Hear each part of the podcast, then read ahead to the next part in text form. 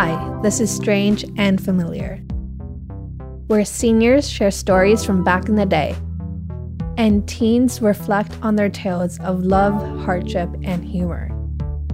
I'm Leah.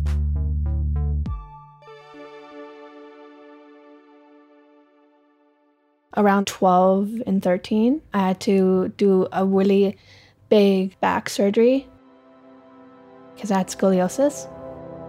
It was about 12 hours. I remember there was like these big white doors and there was a moment where my mom couldn't go any further. Right after the surgery, I couldn't walk. They had to take me into a chair and I just put my foot down, but I could feel all the pain coursing into my back. I remember watching a lot of Gilmore Girls it's a show that brings me joy. Even the first shot of it, when she's like walking to Luke's and that song is on, it just makes me happy. Sometimes I think about all the stuff, scoliosis as a child. I'm also dyslexic, and I'm just like, why did it have to happen to me? But then everybody's life is different, and they go through different things, and everybody has hardships, just life, right? Like, if this is helping me and it's going to be hard, but if it's going to get me to a better place, then I got to do it. On this episode, we'll meet Kay and Tapashni. My name is Tapashni and I'm 16 years old. How would your friends describe you? Crazy, really loud, super talkative, I think friendly.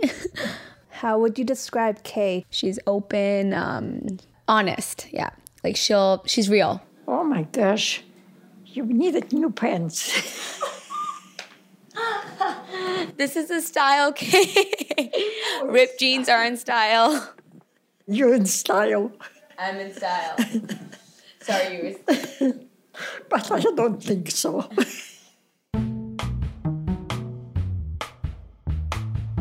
the fact that she made fun of me, like I, I liked that. One day, coming back from school, Germany took me. She was abducted by German soldiers and she didn't know what was going on. We didn't know what they were going to do with us because when they took it, we didn't speak German and they didn't say anything. They took her to um, Germany where she was put into a factory and she had to do like work ever since that day, she didn't see anybody else that was a part of her family. So it was really hard for her. And how many hours did you work? 12 hours. Every day? Every day. So, can you tell me about how you felt when you were in the factory? How did you feel? Well, I was still young, very young, and I was just, uh, just, I thought that's gonna be my whole life up there. What would you do if you were kidnapped, like Kay was, by German soldiers? Oh, if I was abducted and I never saw my parents again, I think I would be more scared if I was my parents' shoes. They don't know what's happening, right? Like, they don't know what's going on, they don't know where their kid is. They have no control. Like, at least I can somewhat figure something out. Were you scared when you were in the factory? I first was scared, and after I, I didn't care. She mentioned a story about her um, and a German soldier who was trying to to hit me. I I said, if you hit me, I'm gonna pick up that plate, that's big one, and I said I put in your head. so he didn't hit me. And I I told her that she was brave. It's it's not bravery, it just, who cares? I would call that being brave because I don't think, personally, if I was in that whole scenario, I don't. I think I would be afraid to even like talk back. How did you meet your husband? How did you know him? Canadian. Was Canadian. How did you meet him? I think he danced or something like that. I used to love dancing. And you know what? He was alcoholic. I have good luck. in life. I didn't think Kay was being negative, but I think she was just being hard on herself. What are you attracted to? Now, now I'm too old. Too old. No gosh. Don't want anything, just wanna go die. Why? Yeah, that's enough. That's enough. My life is nothing but bad things. No. You still have time. You're not, you're fine. You're in good condition, right? You still have Yes, time. I know, I know. I am lucky in that. I don't know. I think Kay is just being, I honestly think she's just being honest with me. She was still really happy, but she was just trying to tell me everything that happened in her life and she was trying to be honest about every single experience.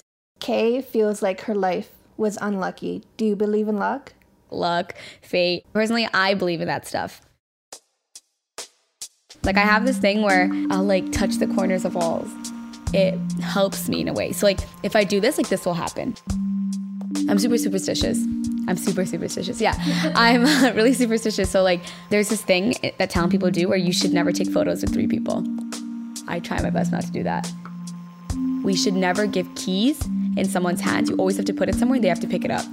So if I had keys and I had to give you your your car keys, I would have to put it on the table and you would have to pick it up. I can never hand it to you. I do believe in like fortune telling and stuff most of the time. Yeah, so fate and all that does play a role in my life.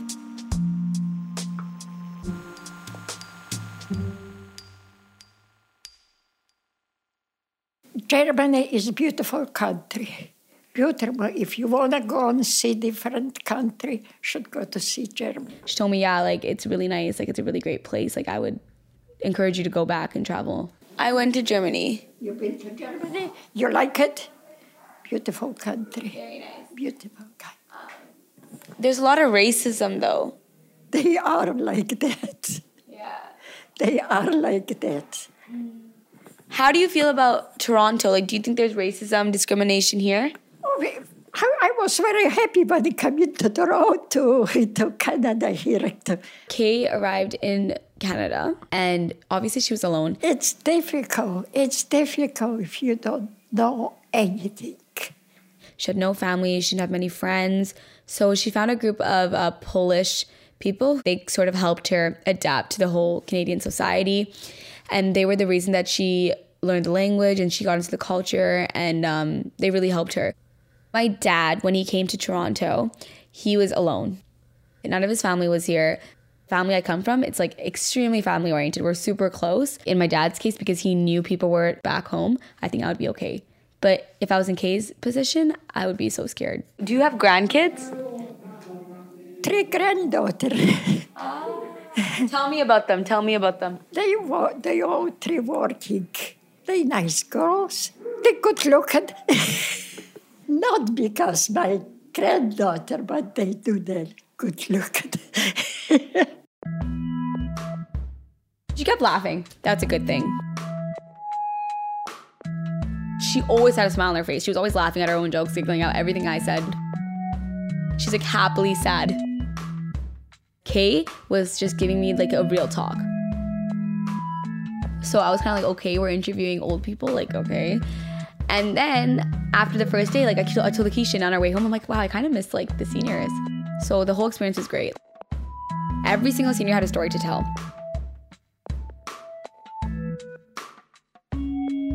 Strange and Familiar is a mammalian diving reflex project. Executive producer Eva Verity. Produced, edited, and mixed by Ellie Gordon Marshall. Theme music by Jess Tollison. Supported by the Government of Ontario. If you like this podcast, you probably like another one called Wisdoms. You can find it at brainchild.io and Apple Podcasts. I'm Leah. Thanks for listening.